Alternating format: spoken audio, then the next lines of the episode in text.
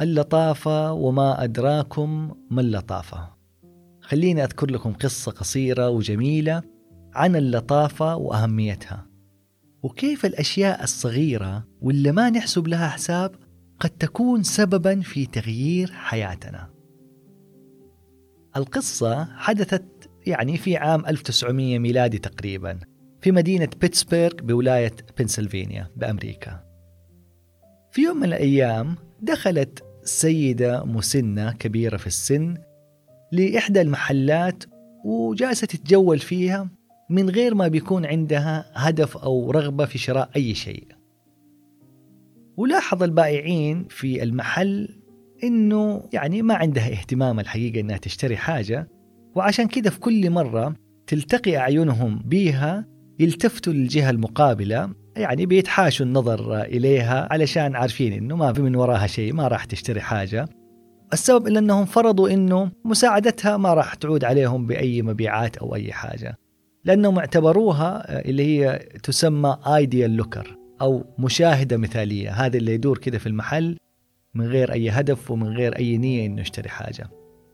لكن واحد بائع شاب باستثناء كل هؤلاء البائعين بادر وراح للسيدة المسنة وقال لها كيف ممكن أخدمك؟ هل تحبي أجيب لك مقعد وتجلسي عليه؟ ومن غير ما ينتظر إنها ترد راح جاب كرسي وحطه قدامها وقال لها تفضلي وجلسها عليه فشكرته وقالت له أنا يعني بس مجرد إنه منتظرة إنه المطرة تتوقف برا وراح أمشي من المحل فقال لها أبدا أهلا وسهلا بيك ولو احتجتي أي حاجة رجاء لا تترددي وناديني شوفيني موجود هناك أشتري لي وأنا أجيك وأخدمك في أي حاجة تبغيها. المهم أتوقفت المطرة وخرجت السيدة من المحل ورغم إنها هي خلاص ماشية وما اشترت أي حاجة راح الشاب ومسك يدها وساعدها إنها تقطع الشارع للجهة المقابلة.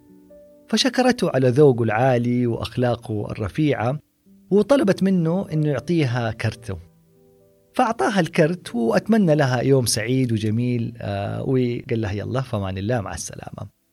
بعد عدة شهور وصلت رسالة في البريد لمدير المحل من شخص يبغى يأثث بيته في اسكتلندا في بريطانيا. وطلب في الرسالة إنه يرسلوا نفس الشاب اللطيف علشان يجي لإسكتلندا وياخذ الطلبية والمقاسات والمواصفات فرد مدير المحل على صاحب الرسالة وكتب له إنه إحنا سعيدين بخدمتك ولكن راح نقوم بإرسال خبير أثاث بدلا من الشاب اللي طلبته لأنه هذا الشاب ما يشتغل في قسم الأثاث فما عنده خبرة بهذا المجال. فرد العميل برسالة ثانية على مدير المحل وذكر فيها إنه مصر إنه يجي هذا الشاب اللي طلبه بالتحديد لإسكتلندا علشان ياخذ الطلبية بنفسه وما يبغى أي أحد تاني. وفي نهاية الرسالة موجود توقيع العميل واسمه. مين طلع العميل تخيلوا؟ العميل طلع أندرو كارنيجي. أندرو كارنيجي يبغى يأثث قلعته في إسكتلندا، قلعة سكيبو. اللي ما يعرف أندرو كارنيجي أندرو هو إمبراطور الحديد الصلب في العالم وثاني أغنى شخص في أمريكا بعد جون دي روكفيلر طيب إيش علاقة كارنيجي بالقصة حقتنا؟ كارنيجي هو ولد السيدة المسنة اللي دخلت المحل وجاب لها الكرسي هذا الشاب اللطيف. شوفوا شوفوا الصدف يعني ومحاسن الصدف إلى أي درجة. كارنيجي كان مهاجر اسكتلندي بدأ حياته من الصفر وكون ثروته الطائلة في أمريكا. وزي ما قلت لكم إنه السيدة المسنة هذه هي أمه وخلال لقائها بكارنيجي حكته على هذه القصة وقالت له لأي درجة كان هذا الشاب اللطيف معاها كيف ساعدها ويعني ذوقه وأخلاقه معاها. فأصر كارنيجي علشان يشكره على هذا الموقف النبيل والأخلاقي والراقي مع أمه إنه يعطي له أحقية تأثيث قلعته في اسكتلندا.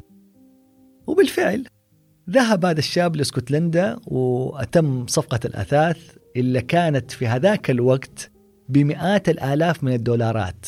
يعني في يومنا الحالي هذا المبلغ يعادل ملايين الدولارات. ونتيجة الصفقة هذه أصبح هذا الشاب شريك في محل الأثاث بعد ما كان مجرد بائع فيه. شوفوا هذا مفعول اللطافة والذوق والأدب والإحترام والإنسانية. أشياء سهلة وبسيطة ولكن مفعولها جبار على العميل وعلى أداء المنظمة. فلو ما علمت فريقك أي شيء غير اللطافة فيكفيهم هذا علشان تأسس فريق يعرف ما هو سر ومفتاح قلوب الجمهور.